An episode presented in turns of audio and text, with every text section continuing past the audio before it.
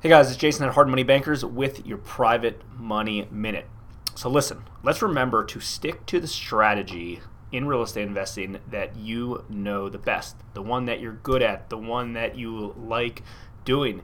It makes so much more sense and it is so much easier to stick to the real estate strategies that are currently working right now instead of trying to have you know, entrepreneur ADD and try to do everything or try to be the best at everything. All these models are good. It doesn't matter if you're flipping, wholesaling, doing rentals, doing commercial, doing construction, doing lending. They're all great business models. The important part of all of this is to make sure that you're mastering it and you have a wheelhouse. Create a wheelhouse of what works and what doesn't work and stick to those on a regular basis.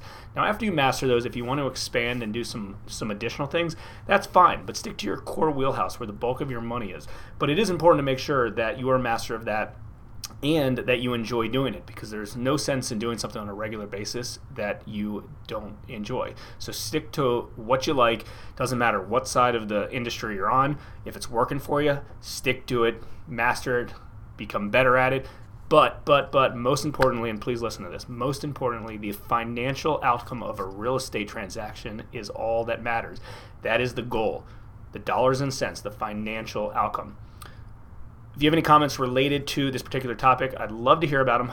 Comment below. I'm always open on all social platforms, YouTube, places like that, to answer any questions that, that you have. Happy to help. Like, comment, share, subscribe. I'm Jason with your Private Money Minute.